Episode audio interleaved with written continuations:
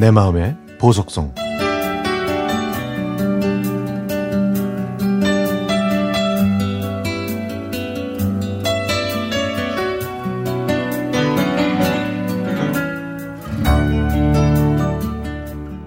어머니 이젠 평안하시죠?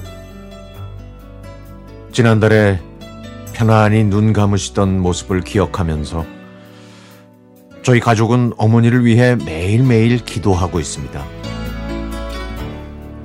생각해보니까 50이 넘는 지금까지 어머니께 편지를 썼던 기억이 없네요.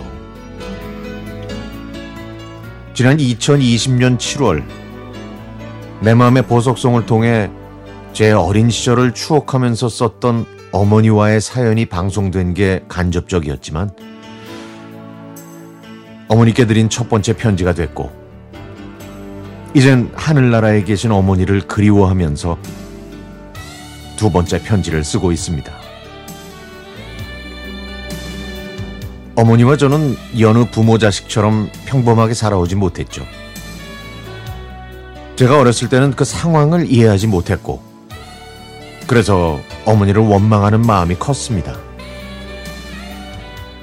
외가에서 조부모님의 보살핌을 받으면서 초등학교와 중학교를 다니던 시절에 설이나 추석 명절 때 잠깐 다녀가시던 어머니의 뒷모습을 보면서 눈물을 흘릴 때가 많았고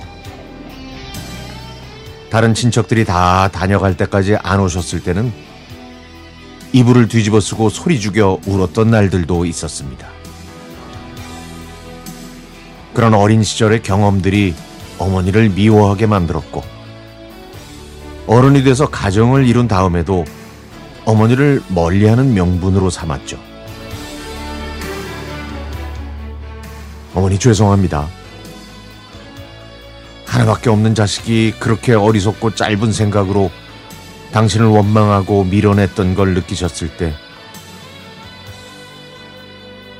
얼마나 서운하고 슬프셨을까요?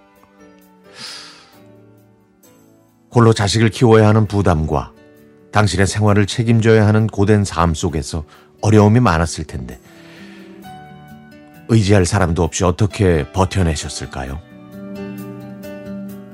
세상 누구보다도 잘해주고 싶은 자식인데 마음대로 뜻대로 안 되는 상황들이 얼마나 안타깝고 힘드셨을까요?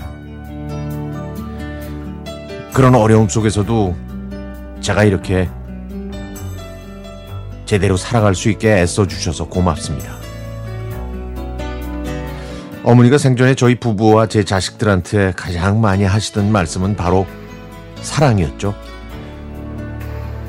그 의미를 지금이라도 깨닫게 해주셔서 정말 고맙습니다. 어머니, 사랑합니다. 이제는 하늘나라에서 평안하게 지내시길 기도합니다. 아프지 마시고요.